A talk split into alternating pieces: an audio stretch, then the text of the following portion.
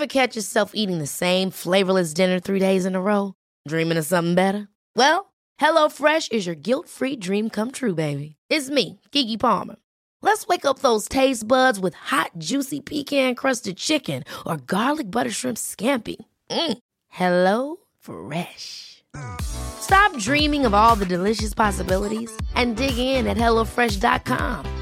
Let's get this dinner party started. I'm Sandra, and I'm just the professional your small business was looking for. But you didn't hire me because you didn't use LinkedIn jobs. LinkedIn has professionals you can't find anywhere else, including those who aren't actively looking for a new job but might be open to the perfect role, like me.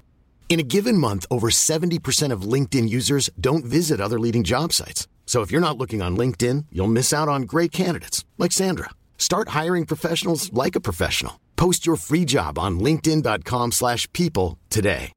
Many of us have those stubborn pounds that seem impossible to lose, no matter how good we eat or how hard we work out. My solution is PlushCare. PlushCare is a leading telehealth provider with doctors who are there for you day and night to partner with you in your weight loss journey. They can prescribe FDA-approved weight loss medications like Wagovi and Zepbound for those who qualify. Plus, they accept most insurance plans. To get started, visit plushcare.com slash weight loss. That's plushcare.com slash weight loss. Herzlich willkommen zu Auf Deutsch gesagt, dem Podcast für fortgeschrittene Lernende der deutschen Sprache. Von und mit mir, Robin Meinert. Hallo und herzlich willkommen zu einer neuen Episode von Auf Deutsch gesagt. Ja, ich weiß, ich habe euch dieses Mal etwas warten lassen, aber jetzt bin ich wieder da und ich könnte jetzt tausend Ausreden nennen, aber manchmal kommt das Leben einem in die Quere und so schiebt man das dann von einem Tag auf den nächsten. Ihr kennt das vielleicht. Ich bin manchmal gut im Prokrastinieren. Aber nun zum Thema. Und das Thema ist heute Kleinanzeigen. Kleinanzeigen sind normalerweise Inserate in einer Zeitung oder im Internet, ähm, wo ein privater Anbieter oder eine private Anbieterin etwas verkaufen kann oder wo man auch etwas suchen kann, was man gerne kaufen möchte. Auch findet man diese kleinen Inserate manchmal im Kassenbereich, im Supermarkt. Da steht dann manchmal Suche und Finde und da können Privatpersonen eben ganz einfach Dinge kaufen und verkaufen und manchmal sogar verschenken. Heutzutage läuft das meiste, denke ich, aber über das Internet und da gibt es eben verschiedene Plattformen, die ihr wahrscheinlich auch kennt von großen Anbietern, deren Namen ich jetzt hier nicht unbedingt nennen muss. Und ähm, auch ich bin immer interessiert daran, ein Schnäppchen zu machen und so gucke ich dann gelegentlich mal hinein in so verschiedene Foren oder auch in die Zeitung und gucke, ob dort etwas zu ergattern ist, was ich gerne haben möchte. Und in letzter Zeit waren das eher so Instrumente und äh, im Schlagzeugbereich gucke ich immer ganz gerne oder auch Mikrofone und alles, was mit Podcasts zu tun hat. Und in letzter Zeit habe ich da öfter mal etwas gefunden und gekauft. Und von daher dachte ich, ich erzähle euch mal von meinen Erfahrungen mit diesen Kleinanzeigen und gehe mal so ein bisschen ins Detail, ähm, welche Sätze man da oftmals liest. Denn wenn man im Internet etwas findet, ist oftmals nur die E-Mail-Adresse angegeben und dann schreibt man erstmal hin und her ob der Preis überhaupt der Preis sein soll, der da steht, also ob das äh, Verhandlungsbasis sein soll oder ob es ein Festpreis ist und so weiter. Also da schreibt man erstmal hin und her, man geht nicht gleich dorthin. Und ähm, ja, da gibt es witzige Sprüche, die man da so liest und darauf wollte ich eingehen. Dann wollte ich euch noch ein paar Anekdoten erzählen von meinen Erfahrungen und dann würde ich noch auf ein paar Verhandlungstaktiken eingehen, die ich mir durchgelesen habe, die ich teilweise sogar in der Schule äh, mit den Schülern bespreche, aber die ich selber privat noch nie so richtig angewendet habe. Und ja, die möchte ich mir angucken, zusammen mit euch und gucken, hm, ob das was für mich ist, ob ich dagegen gewappnet bin oder ob ich sie selber schon einmal eingesetzt habe und was ich dazu denke. Also das könnt ihr heute erwarten, das Thema Kleinanzeigen inklusive Verhandlungstaktiken und witziger Anekdoten. Ich würde sagen, fangen wir einfach mal an mit der Verkäuferperspektive. Der Verkäufer ist ja der, der etwas inseriert und ähm, die anderen, die gucken sich das dann an und schreiben dann ein an. Also ich gehe jetzt mal vom Internet aus und wenn man etwas reinsetzt, dann überlegt man sich natürlich erstmal, welchen Preis soll ich denn dafür jetzt überhaupt ansetzen. Es gibt natürlich einen Fixpreis oder es gibt einen Verhandlungspreis beziehungsweise einen Preis auf Verhandlungsbasis. Da würde dann in der Anzeige ein VB dahinter stehen. Und das bedeutet so viel wie, man kann da noch was am Preis drehen, man kann da noch verhandeln. Meiner Meinung nach ist es allerdings nicht zu empfehlen, das VB dahinter zu schreiben, denn allgemein wird jeder Preis irgendwie noch versucht zu drücken und immer wird gefragt, was ist der letzte Preis? Ja, oftmals auch im schlechten Deutsch.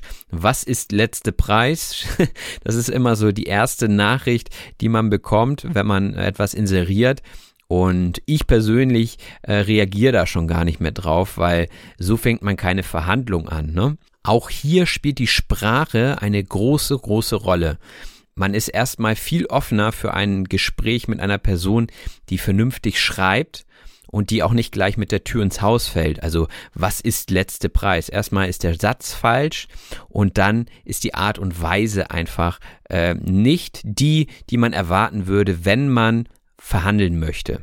Vor allem nicht, wenn man da einen Fixpreis reinsetzt, von dem man ausgeht, dass er fix ist, dass er also nicht zu verhandeln ist. Und wenn man dann gefragt wird, was der letzte Preis ist, also übrigens mit letzter Preis ist gemeint, was ist die untere Grenze, die untere Preisgrenze, wofür man bereit wäre, das Produkt zu verkaufen. Also in meinem Beispiel jetzt ein Tisch. Ähm, ich habe vor einem halben Jahr mir einen neuen Tisch gekauft und da wollten wir natürlich den alten verkaufen und ich hatte mir da einen fixen Preis überlegt, so das sollte der Preis sein, nicht mehr und nicht weniger. Und da hofft man einfach drauf, dass jemand sagt, ja, nimm ich für den Preis, es ist ein fairer Preis. Und man macht sich natürlich auch vorher Gedanken darüber, was wäre jetzt ein fairer Preis, für was setze ich das rein. Und wenn dann gleich jemand so radikal versucht zu verhandeln, dann hat man keine Lust, ne? Vor allem, wenn dann noch andere Taktiken angewandt werden, wie zum Beispiel, ich bin in zehn Minuten da, ich hole das Ding ab, ja? Dann fühlt man sich zusätzlich unter Druck gesetzt. Das scheint eine sehr beliebte und weit verbreitete Taktik zu sein von Leuten, die da öfter kaufen, die setzen einen dann unter Druck und versuchen somit dann ganz schnell ein gutes Schnäppchen zu machen. Aber da muss man sich natürlich als Verkäufer nicht zwingend drauf einlassen, denn wenn man etwas verkauft und ähm, man merkt sofort, dass innerhalb des ersten Tages wirklich viele Interessenten ähm, einen anschreiben, dann hat man ja sozusagen den längeren Hebel, man sitzt am längeren Hebel und man kann dann entscheiden, wer es bekommt. Also man muss sich dann nicht auf diese schnellen und ja unseriösen Angebote einlassen. Wesentlich schwieriger hingegen finde ich, wenn man selber Käufer ist und eine Sache gut findet. Und ja, dann guckt man sich natürlich so eine Anzeige etwas genauer an. Ne? Als erstes gucke ich mir natürlich an, wie sieht das Produkt aus, wie ansprechend sind die Fotos und ähm, dann als nächstes gucke ich mir die Beschreibung an und wenn das schon mal vernünftig beschrieben ist, wenn da keine großen Fehler drin sind in der Anzeige, wenn der Preis stimmt, dann ist mein Interesse immer schon groß. Also die Preisspanne sollte bei gebrauchten Artikeln, finde ich, immer so zwischen, naja, so 60 und 80 Prozent des Neupreises sein, damit es attraktiv ist. Ähm, wenn ich jetzt etwas sehe, was unter der Hälfte des Normalpreises oder des Originalpreises angeboten wird, da bin ich eher schon skeptisch. Also dann muss da vielleicht irgendwas defekt sein oder ja, wenn etwas bei 90 Prozent des Neupreises liegt, dann denke ich mir manchmal, mh, hm, naja, dann kann ich es mir auch neu kaufen, das lohnt sich nicht. Also deswegen finde ich so, naja, so 70 Prozent des Neupreises bei gutem Zustand, also ein gut erhaltenes Produkt zu 70 Prozent des Normalpreises, das finde ich ähm, ist tendenziell erstmal ein seriöses Angebot. Und da guckt man sich natürlich noch andere Sachen an, wie zum Beispiel, wie ist die Bewertung dieses Verkäufers? Also sind alle top zufrieden oder mh, hm, gab es da Probleme? Dann denkt man, na okay, vielleicht ist ja doch ein versteckter Mangel enthalten und vielleicht will der mich über den Tisch ziehen. Also da wird man skeptisch. Und es ist gar nicht so ganz einfach, wirklich etwas zu finden, wo man sagt, ja, das äh, gucke ich mir doch wirklich an. Ja? Also da muss schon vieles stimmen, damit man da vielleicht auch hinfährt und sich die Sache anguckt. Das würde ich sowieso immer empfehlen, hinzufahren, wenn man etwas im Internet sieht, was zum Verkauf angeboten wird. Dann würde ich zusehen, dass man dorthin fährt. Natürlich ist das nicht immer möglich, aber deswegen schränke ich den Suchbereich immer schon vorher so auf Hamburg und Schleswig-Holstein ein, so dass ich da zur Not eben auch hinfahren kann und mir die Sache angucken kann, mich von der Qualität überzeugen kann und im Zweifel auch noch etwas handeln kann. Denn ich finde, man kann immer von Angesicht zu Angesicht doch etwas, ja, besser verhandeln, als wenn man jetzt hin und her schreibt. Aber das können natürlich auch nicht alle. Also viele haben es gar nicht gelernt zu handeln. Und ich bin ehrlich gesagt auch nicht so der große Händler. Aber dieses Hinfahren ist alleine deswegen schon wichtig, dass man sieht, dass die Ware überhaupt existiert und dass der Verkäufer diese wirklich auch in seinem Eigentum und Besitz hat. Denn das Problem ist, ähm, ich habe zum Beispiel schon die Erfahrung gemacht, ich habe ein Mikrofon bestellt, habe das Geld überwiesen und dann auf einmal hatte der Anbieter seinen Namen gewechselt, hatte die Anzeige rausgenommen und hat auch nicht mehr geantwortet auf meine Nachrichten. So, und ähm, dann habe ich natürlich erstmal versucht, das Geld wiederzubekommen. Das war aus verschiedenen Gründen nicht möglich. Also da würde ich auch immer gucken, dass man einen Bezahldienst wählt, bei dem man ganz zur Not auch sein Geld noch zurückholen kann. So, Käuferschutz gibt es bei einigen Anbietern und äh, das ist wirklich eine gute Sache. Auch einige Plattformen bieten das eben an. Ja, und in meiner Geschichte hieß dann der Betrüger auf einmal Donald Duck und war nicht zu identifizieren. Ähm, man hätte eine Anzeige aufgeben müssen. Äh, ich habe es damals nicht gemacht, weil ich dachte, naja, das ist mir jetzt zu viel Aufwand. Also es waren, glaube ich, 40 Euro, die weg waren. Bei dem Preis hätte ich eigentlich auch wissen müssen, dass äh, ich übers Ohr gehauen werde. Aber naja, diese 40 Euro waren dann eben weg und mir war es das nicht wert, da jetzt hinterher zu laufen und eine Anzeige zu schalten und so weiter. Müsste man normalerweise machen, weiß ich, aber damals habe ich eben darauf verzichtet. Also deswegen am besten hinfahren, verhandeln, bar bezahlen und sich das Ding vorher gut angucken und direkt mitnehmen natürlich. Dann seid ihr sicher, dass ihr nicht auf solche Scharlatane reinfallt. Manchmal findet man aber auch wirklich witzige Anzeigen, zum Beispiel äh, Leute, die Essen verschenken, ja zum Beispiel Pizzastück zu verschenken. Ähm und wenn man dann sieht, vor vier Tagen reingestellt, naja, dann äh, sollte man vielleicht die Anzeige löschen denn irgendwann ist Pizza dann auch nicht mehr gut. Manchmal wollen Leute aber auch etwas tauschen und da steht dann drunter, ich tausche etwas gegen 10 Kilo Nudeln und 6 Liter Milch. Ja, das ist auch möglich, finde ich etwas komisch, aber gibt es. Es soll auch schon Leute gegeben haben, die ihre Partnerin eintauschen wollten. Die wurde dann da ganz gut beschrieben. Und äh, sowas geht natürlich nicht. Aber ne, ich glaube, manche Dinge sind auch nicht wirklich ernst gemeint und sind eher so als Spaß, also zur Unterhaltung gedacht. Ich habe hier zum Beispiel auch eine Anzeige gesehen, da steht Bartür mit leichten Gebrauchsspuren und dann ist da so ein Riesenloch drin, also da hat jemand durchgeschlagen. Äh, sowas kann man eigentlich nicht mehr verkaufen und mit leichten Gebrauchsspuren ist natürlich völlig ironisch gemeint und überzogen. Diese Zustandsbeschreibungen sind natürlich auch immer wichtig, dass da steht dann wie neu oder original verpackt oder mit leichten Gebrauchsspuren oder eben schon starke Gebrauchsspuren. Also das finde ich auch immer wichtig, dass das da originalgetreu auch drin steht, damit man nachher nicht das große Erwachen hat, wenn man sich das Ding wirklich kauft. Und da man sich anschließend auch bewerten kann bei einigen äh, Anbietern von diesen Kleinanzeigen, ist das natürlich eine gute Sache. So ist jeder darauf bedacht, dass man einen guten Eindruck hinterlässt und dass man eine gute Rezension bekommt. Apropos Rezension, ich würde mich natürlich auch sehr über eine Rezension bei eurem Podcast-Anbieter freuen. Also gebt mir gerne fünf Sterne, wo auch immer ihr das hier gerade hört. Und ja, Rezensionen sind ja wichtig. Gerade im Internet ist es einfach wichtig, sich auf die Erfahrungen anderer zu verlassen, denn von allein weiß man natürlich selten gleich, was gut oder was nicht so gut ist, beziehungsweise was seriös und was weniger seriös ist. Und jetzt komme ich zur aktuellen Geschichte, nämlich habe ich mir ein elektrisches Schlagzeug gegönnt. Und das habe ich auch auf einer Kleinanzeigen Homepage gefunden und bin dann gleich in Kontakt getreten.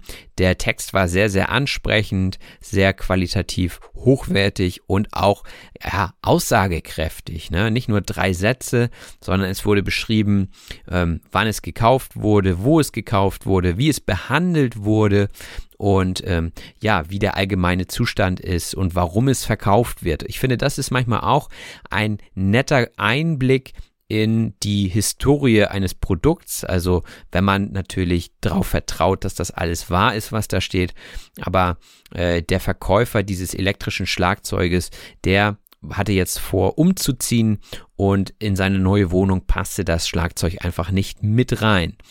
Das leuchtete mir auf jeden Fall ein und das ist für mich auch eine gute Begründung, etwas gut erhaltenes und hochwertiges zu verkaufen, obwohl man vielleicht es selber gerne weiterspielen würde, aber man hat eben aus anderen Gründen sich jetzt dazu entschlossen, das Ding zu verkaufen. Und das gibt einem als Käufer natürlich immer ein gutes Gefühl, weil man weiß, okay, die Person würde es selber eigentlich gerne weiterspielen, aber es geht jetzt nicht anders, ja. Er muss umziehen und das Schlagzeug muss verkauft werden. Übrigens, ich sage Schlagzeug, ähm, Schlagzeug ist eigentlich richtig. Ähm, da an dieser Stelle könnt ihr manchmal meinen hamburgerischen oder nordischen Akzent vielleicht etwas raushören. Also Schlagzeug. Das G wird eigentlich nur bei der IG-Endung als CH ausgesprochen, also richtig, ja, für geschrieben richtig. Ähm, und bei Schlagzeug ist es aber eigentlich das G. Das ist mehr so norddeutsche Mundart, würde ich sagen. Aber zurück zur Geschichte. Also die Anzeige war super, das hat mir gefallen und dann habe ich gefragt, ob ich mir das Schlagzeug angucken könnte und wir haben einen Termin ausgemacht und ihm war es auch sehr wichtig, dass ich da vorbeikomme und mir das angucke, damit ich das auch ähm, sehe, dass alles in Ordnung ist und dass ich das auch selbst abbauen kann und dann auch gleich mitnehmen kann im Zweifel. Und ja, so haben wir das gemacht. Ich bin hingefahren und äh, die offene Frage war immer noch, was alles dabei war. Also er hatte zum Beispiel den Stuhl und die Fußmaschine, also das Pedal, womit man die Basstrommel spielt, nicht mit in der Anzeige. Das heißt, das war auch in Ordnung. Das war ja nicht mit inseriert. Aber ich wollte die beiden Sachen gerne mitkaufen, weil ich, ja, gerne das Komplettpaket haben wollte. Und ich hatte mir vorgenommen, dass ich für den Preis, der dort im Inserat stand, äh, alles mitkriegen würde. Ja, das war also das, womit ich in die Verhandlung reingegangen bin. Und ja, dann war ich da, habe das Ding gespielt und so. Wir haben uns sehr gut verstanden. Also ich finde auch, die Chemie muss stimmen, wenn man sich etwas Hochwertiges kauft von jemandem. Also ich würde jetzt nichts kaufen, was mehr als 1000 Euro kostet, wenn es irgendwie, ja, mir komisch vorkommt, wenn der Verkäufer mir unsympathisch wäre. Das würde ich nicht tun. Naja, und das Ende vom Lied war dann, dass ich doch noch ein bisschen Geld draufgelegt habe, um das Komplettpaket zu bekommen. Das heißt, das, was ich mir vorgenommen hatte, hat nicht geklappt. Naja, aber ich bin jetzt glücklich. Ich habe ein Top E-Schlagzeug. Ich weiß, dass es aus guter Hand kommt. Der Preis war von Anfang an fair und damit kann ich dann auch gut leben. Aber im Nachhinein dachte ich mir so, Ah, in der Schule rede ich so oft über irgendwelche Verhandlungsstrategien und selbst bin ich nicht in der Lage, eine oder zwei davon anzuwenden. Und im Nachhinein habe ich auch gemerkt, dass er das tatsächlich ein bisschen gemacht hat. Und darauf möchte ich jetzt eingehen und zwar auf die Verhandlungstaktiken. Die erste Taktik auf meiner Liste nennt sich die Moraltaktik. Das bedeutet, man kommt als erster oder als erste Person dem Gegenüber etwas entgegen. Das heißt, man zeigt Kompromissbereitschaft. Zum Beispiel, man legt noch etwas Kleines obendrauf und sagt, ach komm, das habe ich eigentlich nicht mit ins Angebot geschrieben, aber das kommt noch oben drauf. Ja, das war in meinem Beispiel, waren das zum Beispiel die Kopfhörer. Ne? Die hatte er nicht mit aufgelistet. Die waren auch nicht wirklich hochpreisig, aber er hat sie oben drauf gelegt und damit hat er mir natürlich so ein kleines Schuldgefühl gegeben, dass ich jetzt nicht noch anfange, äh, da am Preis zu feilschen. Also das ist eben so eine Taktik, dass man sagt, okay, ich gebe dir was und dann kannst du mir jetzt nicht noch was nehmen. Ja, das ist also rein psychologisch eigentlich ein guter Weg. Zudem hat er auch immer noch gesagt, ja, also der Preis ist wirklich fair, ne? Und hat mir dann aufgezählt, was ich für den Preis alles bekomme. Also das ist auch so ein bisschen dieses Moralding, so von wegen, du siehst ja, was du alles bekommst. Und da hat er mich dann immer dazu gebracht, zuzustimmen, ja. Also ich habe dann immer gesagt, ja, weil es war auch ein fairer Preis und so weiter. Und das ist eigentlich auch schon wieder eine andere Taktik, nämlich die Zustimmungstaktik. Also da geht es dann darum, jemanden dazu zu bringen, zuzustimmen. Manchmal auch schon im Vorwege, also wenn man gerade Smalltalk macht und man sagt, ja, heute ist das Wetter wirklich schlimm, dann sagt man, sagt der andere vielleicht, ja, du hast recht, ja, und dieses Zustimmen im Vorhinein, das bringt schon so eine Art Stimmung, dass man sich einig ist und dass man eben, ja, eher dazu geneigt ist, ja zu sagen, auch wenn es später um den Preis geht. Eine Taktik, die ich dann noch versucht habe einzubringen, ist die Salami-Taktik. Salamitaktik deswegen, weil man Stück für Stück noch Dinge nachschiebt. Also man hat sich im Prinzip schon auf den Deal geeinigt, alles ist in trockenen Tüchern und dann fängt man noch an zu fragen, ja, was ist denn mit dem Hocker? Na, so wie ich das gemacht habe. Was ist denn mit dem Hocker? Den hätte ich auch noch gerne. Ich hatte gehofft, er ist super glücklich darüber, dass ich das Ding jetzt mitnehme, dass er sagt, ja komm, den Hocker, den bekommst du noch so oben drauf. Äh, das hat leider nicht so geklappt. Also bei mir hat die Salamitaktik nicht wirklich Erfolg gezeigt. Er konnte mir dann noch ein paar Euro aus der Tasche leiern, aber naja, vielleicht war das auch seine Salamitaktik im Nachhinein, wenn ich so drüber nachdenke. Also er hat dann zusätzlich noch was verkaufen können und ähm, ich war froh, dass ich das Ding jetzt mitnehmen konnte und war auch irgendwie müde. Das war spät abends und, und glücklich, dass das alles geklappt hat und ich bin dann auch für den Preis mitgegangen. Was ich vorher noch versucht hatte, war die Schweigetaktik, aber das war mehr so unterbewusst und unbewusst, denn die Schweigetaktik bedeutet, man schweigt einfach, ja? Der eine sagt was und der andere schweigt. Und das soll dann dazu führen, dass die andere Person verlegen wird, ja, weil die Situation unangenehm wird und dann vielleicht schon Zugeständnisse macht, also mit dem Preis entgegenkommt und so, nur um was zu sagen. Das ist also eine Schweigetaktik. Ja, muss man wollen. Ne? Also ich finde es dann selber manchmal komisch, wenn ich mir bewusst bin, ah, das ist jetzt die Schweigetaktik, die ich hier einsetze, dann äh, fühle ich mich auch wie so ein kleiner Gangster. Also ich glaube, ich bin einfach viel zu ehrlich, um da zu feilschen und äh, um da den letzten Cent noch rauszuholen. Von daher sind diese Taktiken gut, um zu wissen, aha, sie können gegen einen eingesetzt werden und dass man dann gewappnet ist, dass man sich eben nicht darauf einlässt und merkt, aha, hier versucht mich gerade jemand zu manipulieren. Ja, und warum das, glaube ich, so gut bei ihm geklappt hat mit dem Verhandeln, war auch einfach sein Glück, dass er die Eröffnungstaktik ausspielen konnte. Das heißt, bei der Eröffnungstaktik geht es darum, den ersten Preis zu nennen. Und das ist natürlich klar, in einem Inserat steht meistens ein Preis gegeben. Bei ihm, in seinem Fall, war es sogar ein Festpreis. Das heißt, ich wusste ganz genau, worauf ich mich einlasse und der Preis hat sich natürlich in seine Richtung entwickelt. Ich hätte natürlich noch versuchen können, runterzuhandeln, aber ich weiß selbst aus Verkäuferperspektive, dass man, wenn man Festpreis schreibt, auch Festpreis meint. Und deswegen war ich da einfach fair und habe gesagt, okay, das Angebot ist gut, ich muss jetzt hier nicht noch verhandeln und alles ist gut. Also in diesem Sinne, das sind so die Taktiken, die man anwenden kann. Vielleicht war ja was für euch dabei, fürs private Leben. Vielleicht seid ihr aber auch Kaufleute und könnt diese Taktiken beim nächsten Verhandlungsgespräch anwenden. Ich bin jedenfalls sehr zufrieden mit dem, was ich da gekauft habe.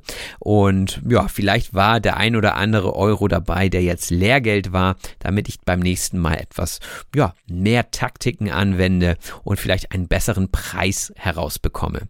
Aber wie dem auch sei, ich habe jetzt ein super E-Schlagzeug, musste aber feststellen, dass auch ein E-Schlagzeug Lärm macht. Das heißt, die Nachbarn haben jetzt immer Freude, wenn ich hier spiele. Ich spiele natürlich nicht so oft und ich versuche auch möglichst leise zu spielen, aber das Klackern von den, ja, von den Gummiplatten, das hört man natürlich trotzdem.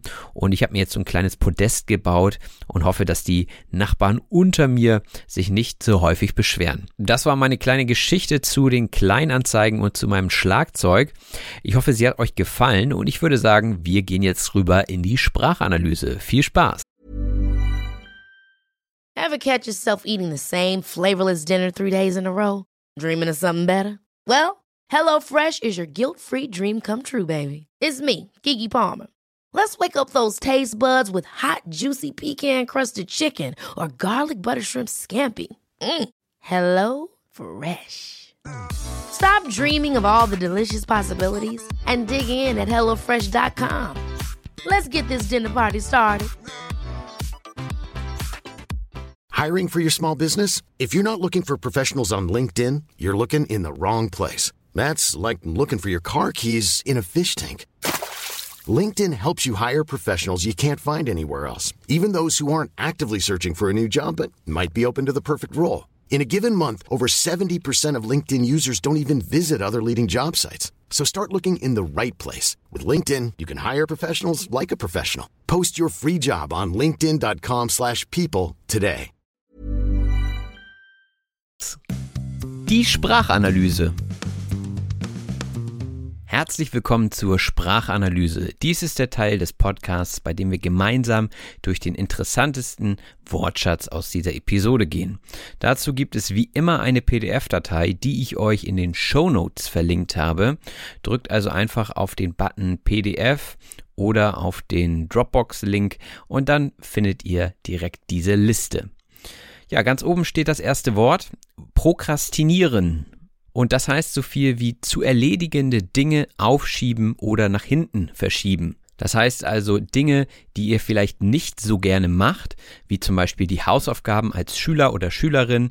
Da sind die Schüler meistens gut darin zu prokrastinieren, also dass sie erst Dinge machen, die sie richtig gern machen und sagen, naja, die Hausaufgaben, die kann ich auch morgen noch machen und am Ende macht man sie dann kurz vor der Stunde. Ne? Also das ist das typische Beispiel, wie wir es, glaube ich, alle schon mal erlebt haben. Oder auch bei Erwachsenen kann ich mir gut vorstellen, wenn ihr zum Beispiel Wäsche waschen müsst oder bügeln müsst. Das sind alles so Tätigkeiten im Haushalt, die man vor sich herschiebt und irgendwann hat man keine Hose mehr im Schrank und dann muss man dann doch die Wäsche waschen. Ne? Also, aber bis dahin habt ihr prokrastiniert. Ja, das heutige Thema war ja Kleinanzeigen. Die Kleinanzeige ist eine kleine Anzeige in einer Zeitung oder im Internet, also ein Inserat. Das Inserat ist also auch ein Synonym für Anzeige oder Annonce.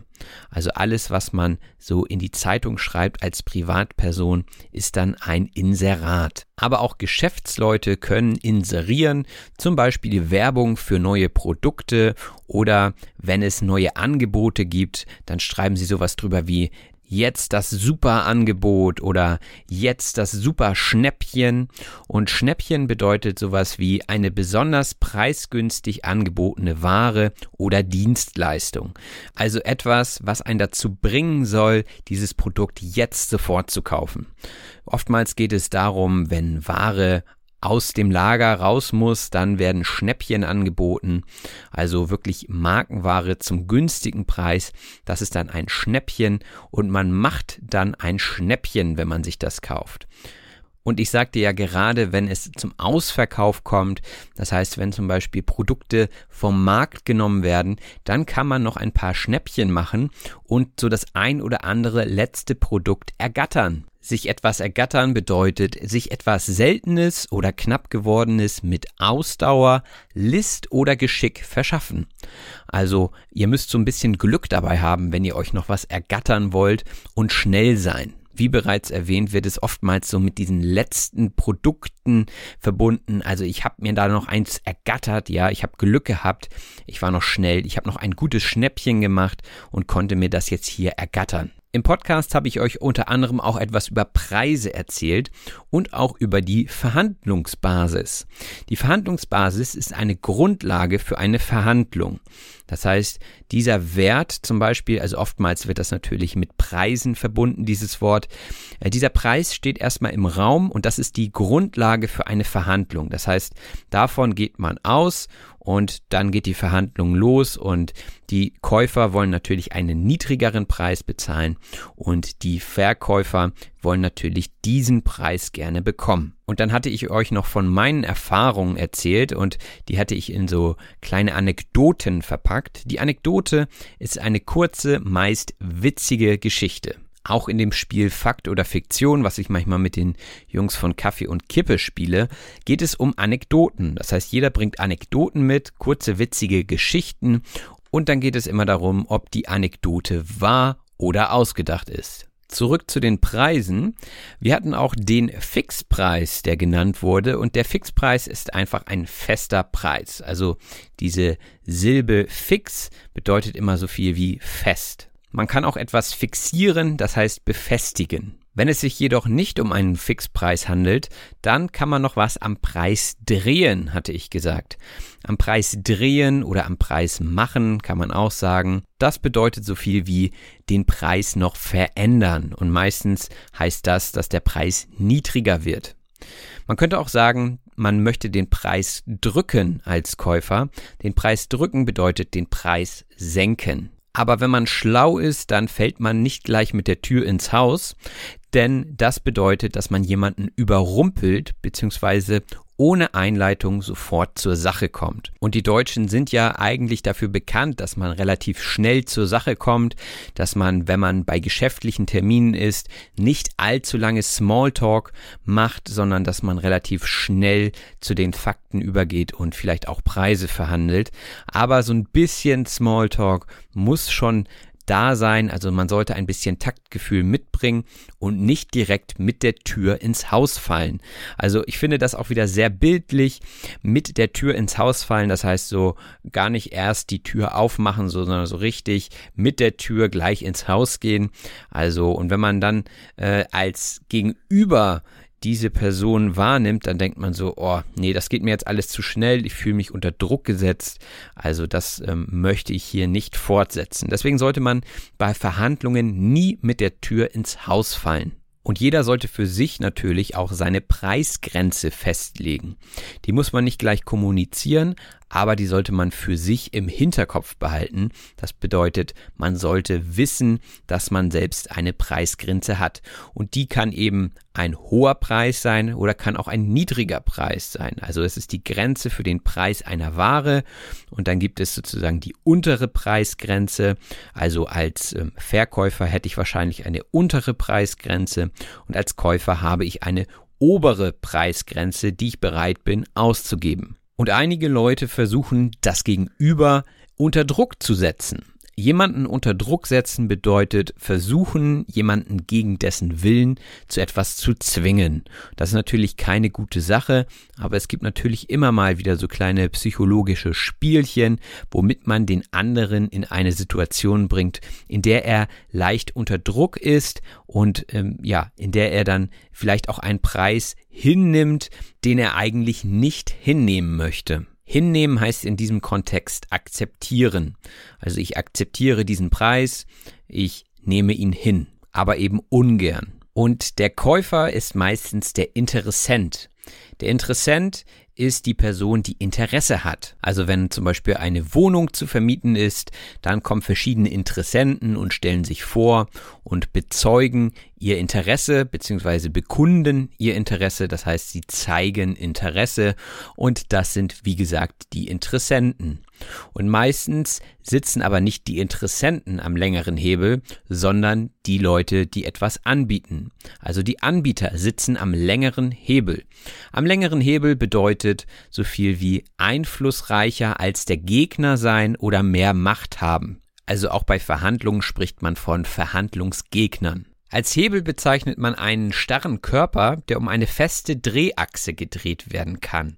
Also ihr könnt euch so eine Wippe vorstellen, wo auf beiden Seiten zwei Leute drauf sitzen und in der Mitte ist so eine Achse, also ein Drehgelenk und ja, dann kommt dieser lange Balken und man wippt immer so hoch und runter. Und wenn jetzt eine Seite länger wäre, also dann wäre der Hebel länger und man hätte mehr Kraft.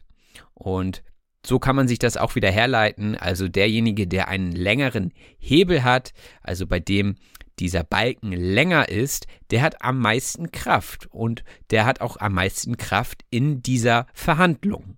Natürlich kann auch der Interessent mal am längeren Hebel sitzen, wenn zum Beispiel der Verkäufer die Ware unbedingt loswerden muss bis morgen, dann ist er sicherlich auch dazu bereit, einen anderen Preis anzunehmen. In jedem Fall muss das Produkt aber erst einmal ansprechend sein. Ansprechend bedeutet so viel wie gefällig oder reizvoll. Also wenn zum Beispiel eine Ware inseriert ist, dann ist der Interessent daran interessiert, weil die Ware für ihn ansprechend ist. Das ist natürlich immer etwas ganz Persönliches, also jeder findet etwas anderes ansprechend. Zum Beispiel spricht einige Leute Qualität mehr an als der Preis. Ja? Und da sind wir auch schon wieder bei der Preisspanne. Also ihr merkt, hier geht es wirklich um Verhandlungen und nicht nur um Kleinanzeigen, sondern das ist auch fast schon Geschäftsdeutsch. Ja? Das sind Fachvokabeln, die eigentlich jeder kennen sollte, wenn er in einem kaufmännischen Bereich unterwegs ist, wenn er einen kaufmännischen Beruf erlernt. Die Preisspanne ist eine Spanne zwischen dem höchsten und dem niedrigsten Preis, zu dem eine Sache oder Dienstleistung angeboten wird. Also eine Preisspanne, wie gesagt, da hatte ich ja vorhin auch drüber gesprochen, eine Preisspanne zwischen, äh, was hatte ich gesagt, 50 und 70 Prozent des Originalpreises ist etwas, wo ich sage, ja, das ist ein vernünftiges Angebot. Für den Preis kann man sich das Ganze mal angucken. Also das ist so meine persönliche Preisspanne, wo ich denke, da bin ich nicht skeptisch dem anderen Partner gegenüber. Skeptisch bedeutet so viel wie misstrauisch. Also wie gesagt, wenn jemand etwas unter der Hälfte des Neupreises anbietet und das Produkt ist ein halbes Jahr alt, dann macht mich das schon ziemlich misstrauisch, dann bin ich skeptisch und denke, naja, da wird sicherlich ein Mangel sein. Also das Gerät wird defekt sein und irgendwas wird damit los sein, dass dieser Preis eben zustande kommt, weil sonst würde keiner dieses Produkt in einem guten Zustand für diesen Preis verkaufen. Der Mangel bedeutet dabei so viel wie etwas, was nicht so ist, wie es sein sollte.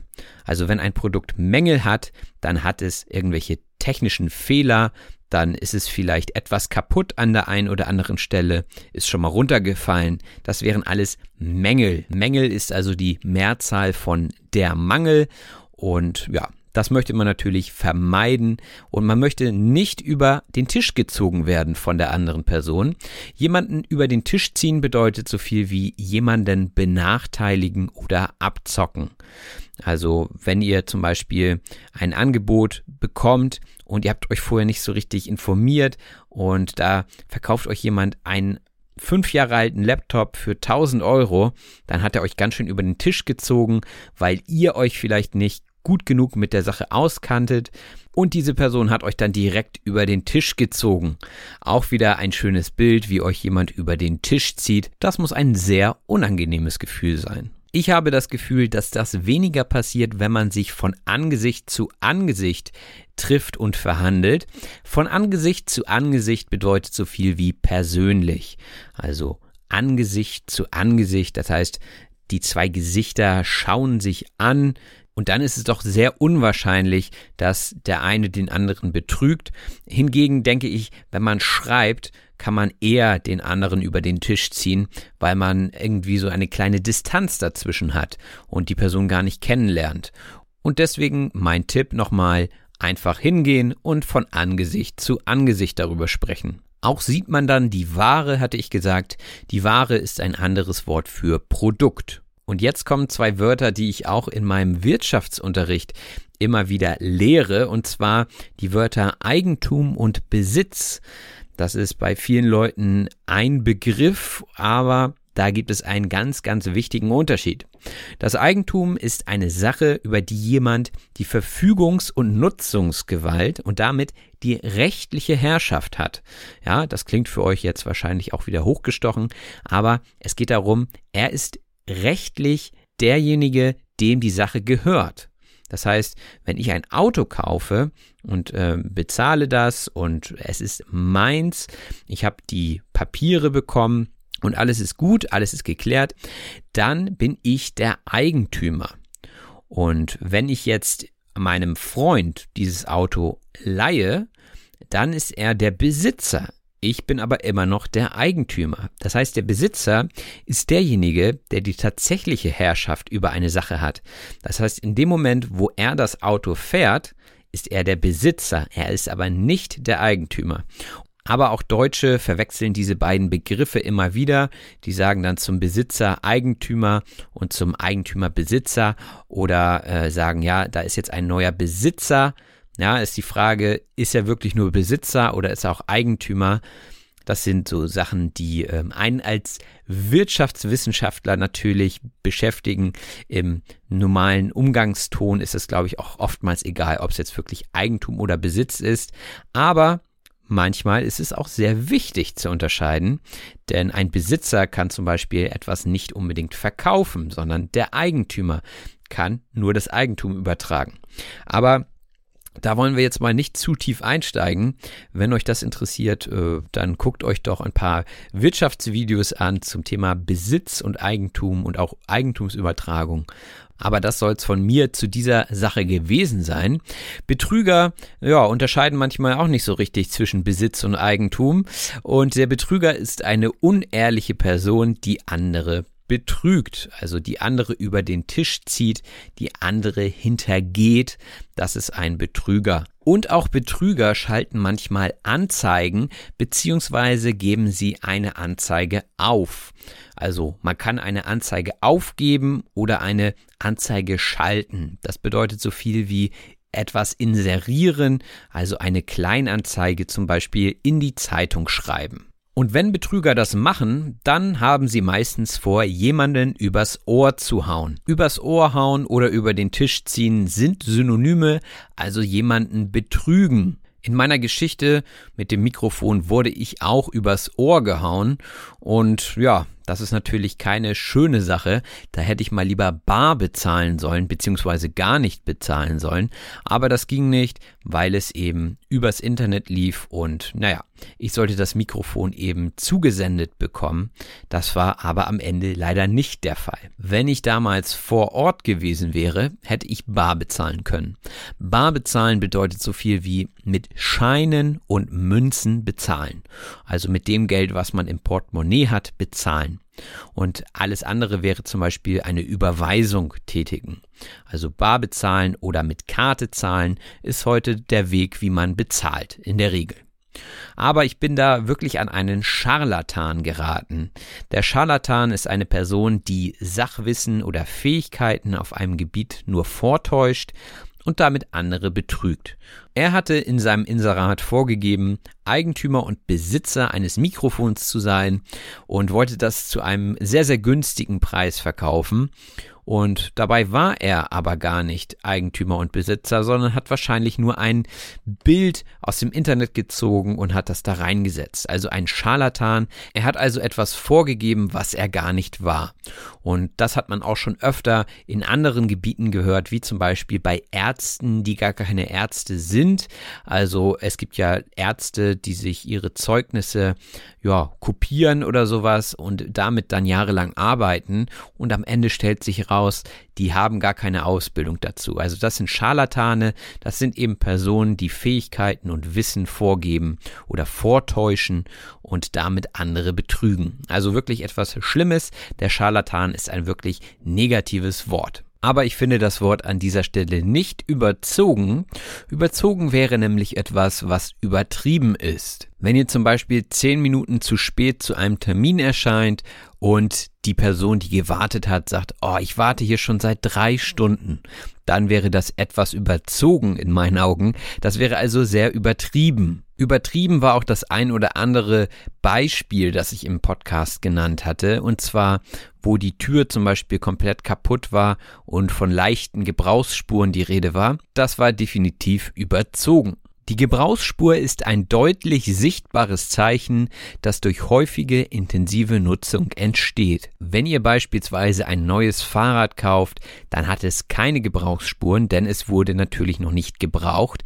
Aber wenn ihr ein, zweimal damit gefahren seid, dann sieht man sofort kleine Gebrauchsspuren, vielleicht kleine Kratzer im Lack, oder der Abrieb am Reifen, ja, also irgendwelche Sachen, Bremsspuren, das sind also alle Spuren, die auf den Gebrauch hinweisen und deswegen nennt man sie Gebrauchsspuren. Und man sollte sich die Produkte also vorher angucken, auch die Gebrauchsspuren, nicht, dass man später ein böses Erwachen erfährt. Ich hatte das, glaube ich, mit großes Erwachen in der Podcast-Episode erwähnt, aber es geht hier um das böse Erwachen. Ja, auch Deutsche weichen manchmal von Redewendungen leicht ab und äh, das ist immer gut, wenn ich mich selbst nochmal überprüfe. Natürlich mache auch ich kleine Fehler, aber ich denke, das ist ganz normal und solange ich diese hier im Nachhinein nochmal berichtige, ist das alles nicht so schlimm. Aber zurück zum bösen Erwachen. Das böse Erwachen ist eine unangenehme Überraschung. Also wenn ihr euch eine Sache kauft und guckt euch die nicht genau an und am Ende stellt sich heraus, oh Mensch, die ist ja kaputt, dann ist das das böse Erwachen. Das heißt, ja, ihr stellt fest, das ist wirklich unangenehm und das hatte ich mir anders vorgestellt. Also ihr habt so eine Art Erleuchtung, ja, ihr habt jetzt Wissen dazu gewonnen, aber das fühlt sich natürlich trotzdem nicht so schön an, wenn das böse Erwachen kommt, nachdem ihr die Mängel an dieser Sache feststellt. Denn bei einem privaten Kauf ist es ja so, dass man keine Gewährleistung und damit auch keine Garantie hat. Das sind zwei verschiedene Begriffe. Wären wir jetzt im Wirtschaftsunterricht, wäre ich da nochmal ganz genau drauf eingegangen. Aber grundsätzlich geht es darum, dass man eine gesetzliche Gewährleistungspflicht hat und eine Garantie ist sozusagen freiwillig. Also wenn ein äh, Waschmaschinenhersteller zum Beispiel fünf Jahre Garantie verspricht, dann ist das sein Ding, dann ist das eine zusätzliche Leistung. Die Gewährleistung hingegen gilt nur zwei Jahre und muss auf Neuware gegeben werden. Bei gebrauchter Ware, die man bei einem Händler kauft, bekommt man auch ein Jahr Gewährleistungspflicht und diese ist natürlich bei privaten Verkäufen und Käufen nicht der Fall.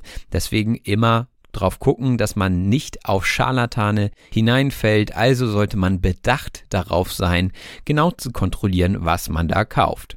Bedacht sein auf etwas bedeutet auf etwas achten. Und man kann natürlich auf verschiedene Sachen achten und damit bedacht sein auf verschiedene Dinge. Zum Beispiel bin ich hier beim Podcast auch immer darauf bedacht, eine vernünftige Qualität abzuliefern.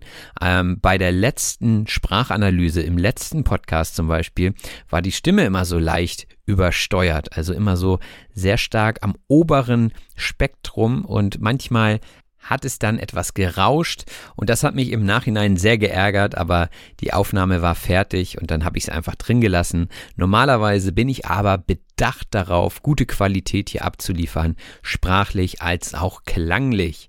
Denn das Ganze soll natürlich aussagekräftig sein und aussagekräftig bedeutet so viel wie Ausdruckskraft besitzen. Genauso wie eine Anzeige, also ein Inserat in den Kleinanzeigen oder in einer Rubrik in der Zeitung immer aussagekräftig sein sollte.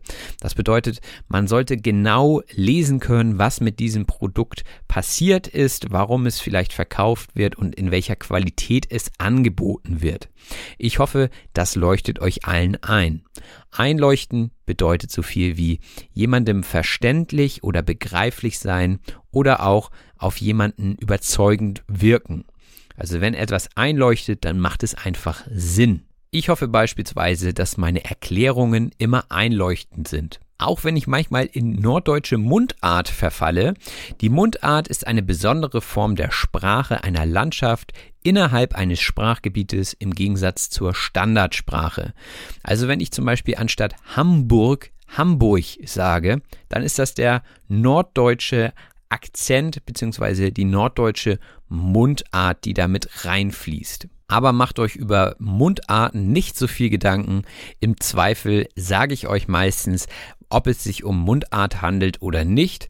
Im Zweifel bedeutet so viel wie bei Unsicherheit. Also, hm, wenn ihr euch das Wetter draußen anguckt und wisst nicht so recht, soll ich heute eine Jacke anziehen oder nicht, dann gebe ich als Tipp, im Zweifel nimm lieber die Jacke mit. Also bei Unsicherheit nimm lieber die Jacke mit. In meiner Anekdote zum E-Schlagzeug hatte ich erzählt, dass ich das Komplettpaket kaufen wollte. Das Komplettpaket ist ein Paket, das alle in Betracht kommenden Bestandteile umfasst. Also ein komplettes Paket, mit dem man dann auch gleich loslegen kann. Diese Pakete werden oftmals angeboten bei Dingen, die ja äh, aus verschiedenen Einzelteilen bestehen. Also zum Beispiel, wenn ihr einen Podcast machen wollt, dann braucht ihr ein Mikrofon, vielleicht auch ein Mikrofonstativ, an dem ihr das Mikrofon befestigen könnt und vielleicht auch noch ein Kabel dazu und dann würde man dieses als Komplettpaket bei dem Händler kaufen können. Da gibt es dann manchmal auch so besondere Angebote für das Komplettpaket. Also anstatt alle Dinge einzeln zu kaufen, kostet das Komplettpaket dann vielleicht 10% weniger im Vergleich zu den einzelnen Produkten. Wichtig ist mir auch immer, dass die Chemie stimmt zwischen den beiden verhandelnden Personen, also zwischen Käufer und Verkäufer. Die Chemie stimmt, sagt man, wenn etwas stimmig und harmonisch ist.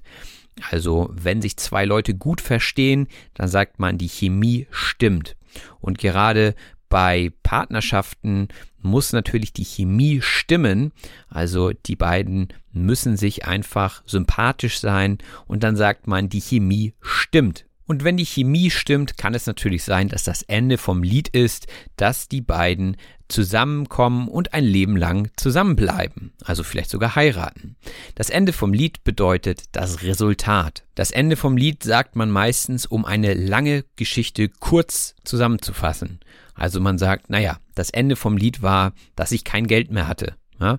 Also anstatt jetzt diese ganze Geschichte Schritt für Schritt nachzuerzählen, ähm, sagt man, okay, aber das Ende vom Lied war jedenfalls, dass ich kein Geld hatte. Der Verkäufer sagte mir auch, dass er sich freuen würde, dass sein Schlagzeug nun in guten Händen sei. In guten Händen bedeutet so viel wie gut und sicher behandelt bzw. betreut und aufgehoben sein.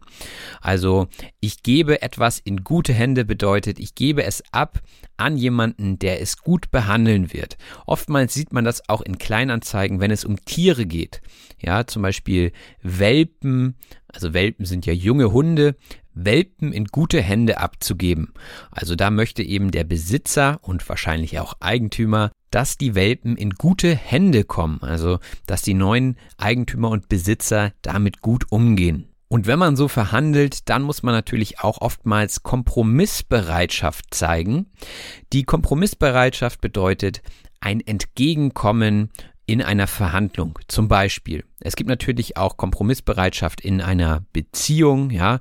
Also der eine möchte zum Beispiel gerne zum Asiaten gehen, zum Essen, der andere möchte zum Italiener und dann muss man natürlich kompromissbereit sein, um sich zu einigen, damit man überhaupt etwas zu essen bekommt. Und meistens sagt dann eine Person von beiden, na gut, dann gehen wir heute zum Asiaten und nächstes Mal gehen wir zum Italiener. Ja, das wäre dann ein Kompromiss, das wäre dann ein Entgegenkommen einer Partei. Und das ist natürlich auch bei Verhandlungen immer wichtig, dass man sich nicht komplett auf seine Vorstellung versteift, denn dann kann es sein, dass die Verhandlung scheitert. Wir hatten auch über verschiedene Taktiken gesprochen und einige Taktiken führen auch dazu, dass jemand ein Schuldgefühl empfindet. Das Schuldgefühl bezeichnet eigentlich die Situation, wenn man Gewissensbisse wegen einer Tat hat.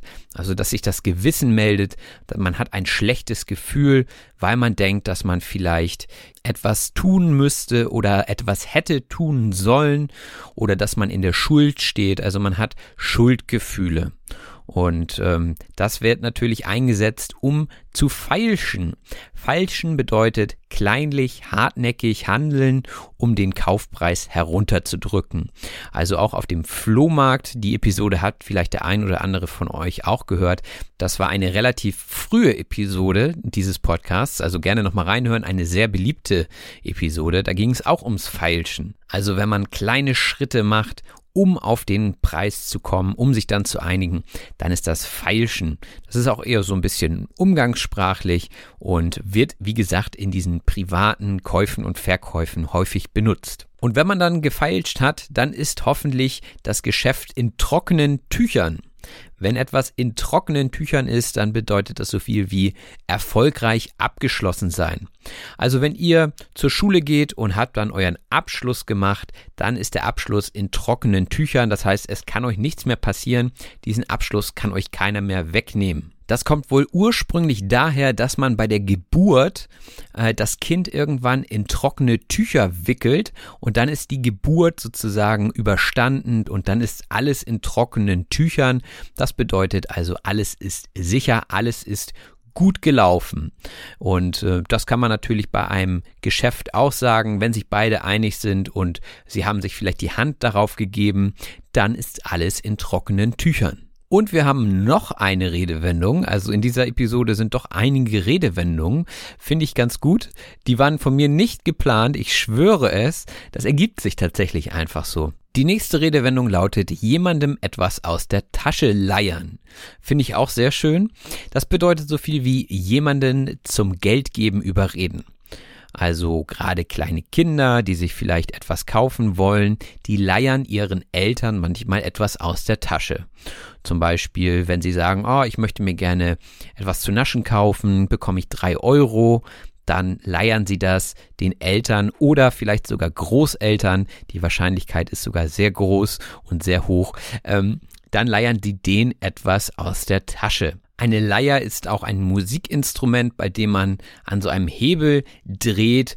Und äh, Leiern bedeutet eben mehrfach im Kreis drehen und ähm, das tun die Kinder natürlich auch, wenn sie etwas aus der Tasche leiern, denn sie sagen wahrscheinlich immer wieder, oh, bekomme ich jetzt Geld fürs Naschen, bitte. Und so, ich habe lange nichts bekommen. Ja, also sie leiern das aus der Tasche das heißt, sie wiederholen ihre Forderung und damit sie dann irgendwann schweigen, äh, bekommen sie dann wahrscheinlich das Geld.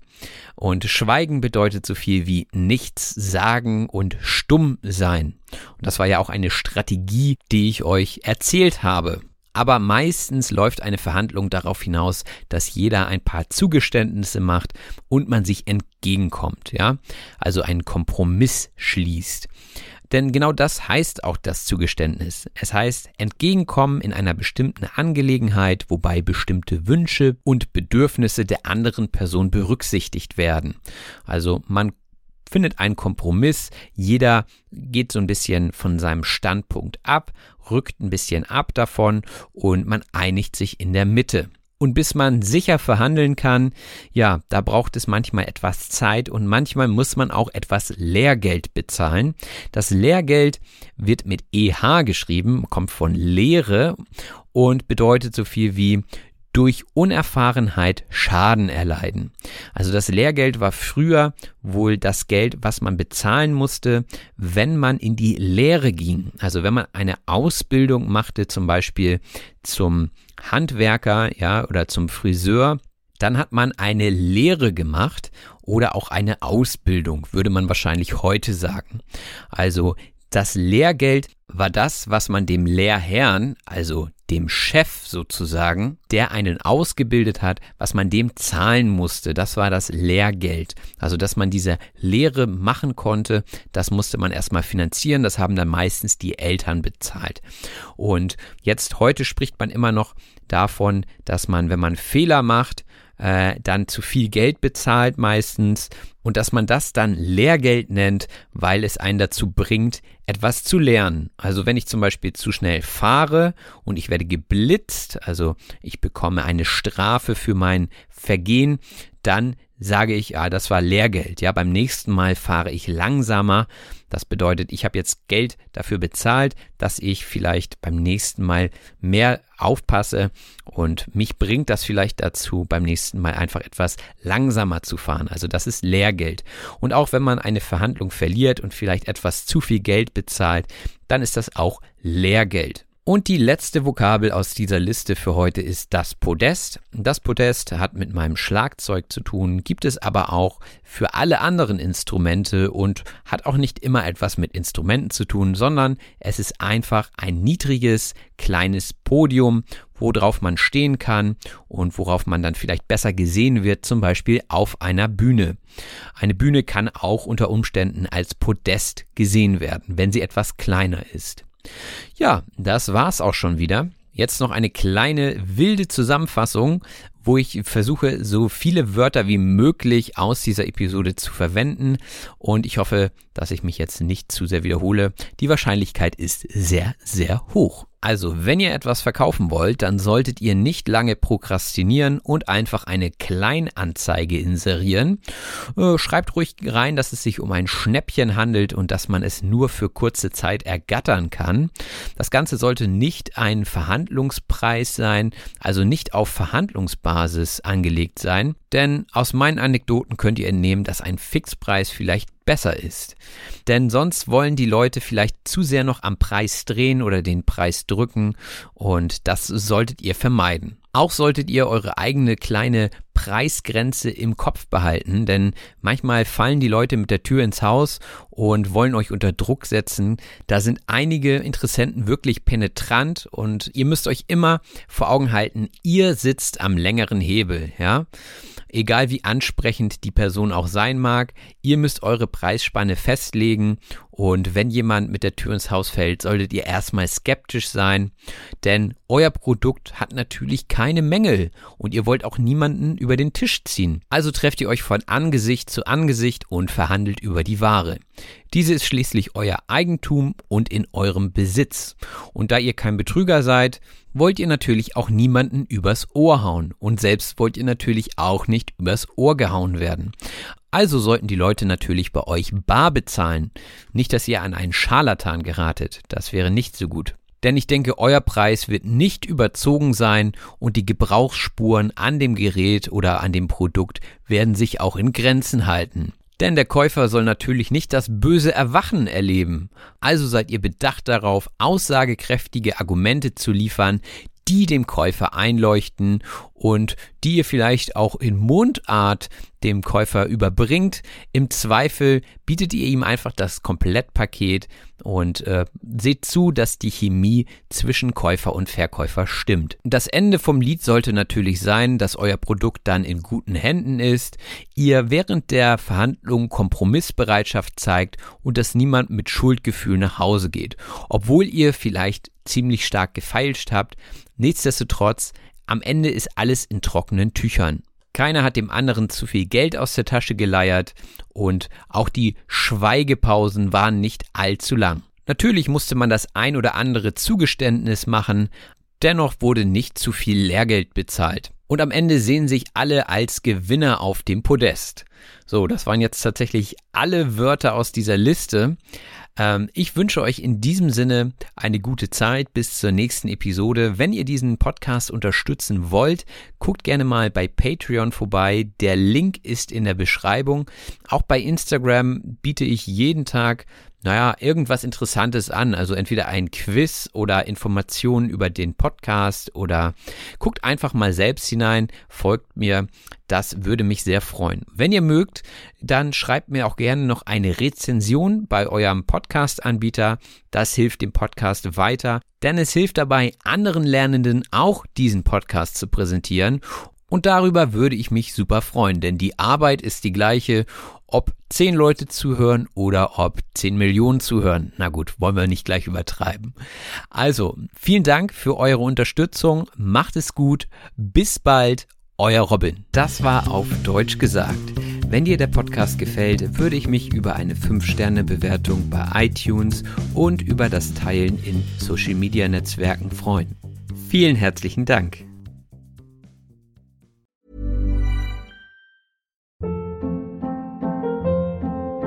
Hold up. What was that? Boring. No flavor. That was as bad as those leftovers you ate all week. Kiki Palmer here, and it's time to say hello to something fresh and guilt-free. Hello Fresh. Jazz up dinner with pecan-crusted chicken or garlic butter shrimp scampi. Now that's music to my mouth. Hello Fresh. Let's get this dinner party started. Discover all the delicious possibilities at hellofresh.com.